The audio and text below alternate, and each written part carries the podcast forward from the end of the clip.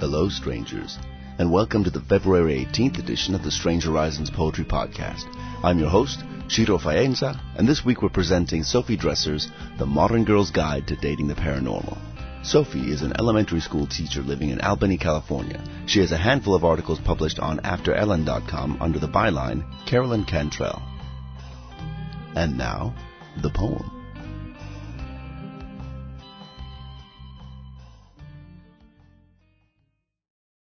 The Modern Girl's Guide to Dating the Paranormal by Sophie Dresser.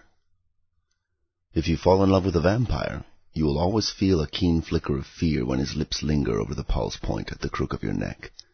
When dating a werewolf, it is considered polite to leave a dish of water out on the night of the full moon. A few pieces of raw beef chuck will never go amiss either. Avoid fallen angels at all costs. They are sanctimonious.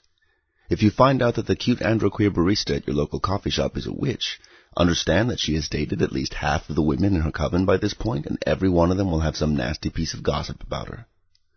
Running barefoot through the woods with a dryad is exhilarating at first, but over time it becomes exhausting. The Victorian gentleman who crashes on your doorstep in his H.G. Wells time machine is guaranteed to be charming and debonair, with an impeccable fashion sense and polished manners.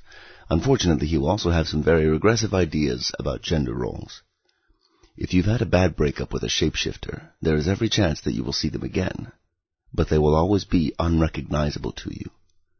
You will always feel the sweet, subtle ache of loss if you choose to love a ghost.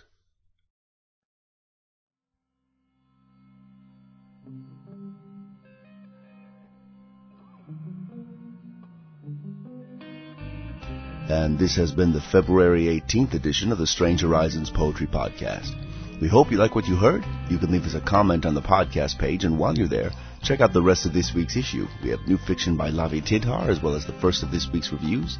And lastly, as a reminder, Strange Horizons is an all-volunteer organization. We depend on the support of our listeners. So when you have a moment, check out the donate link at the top of the page. And until next week, stay strange.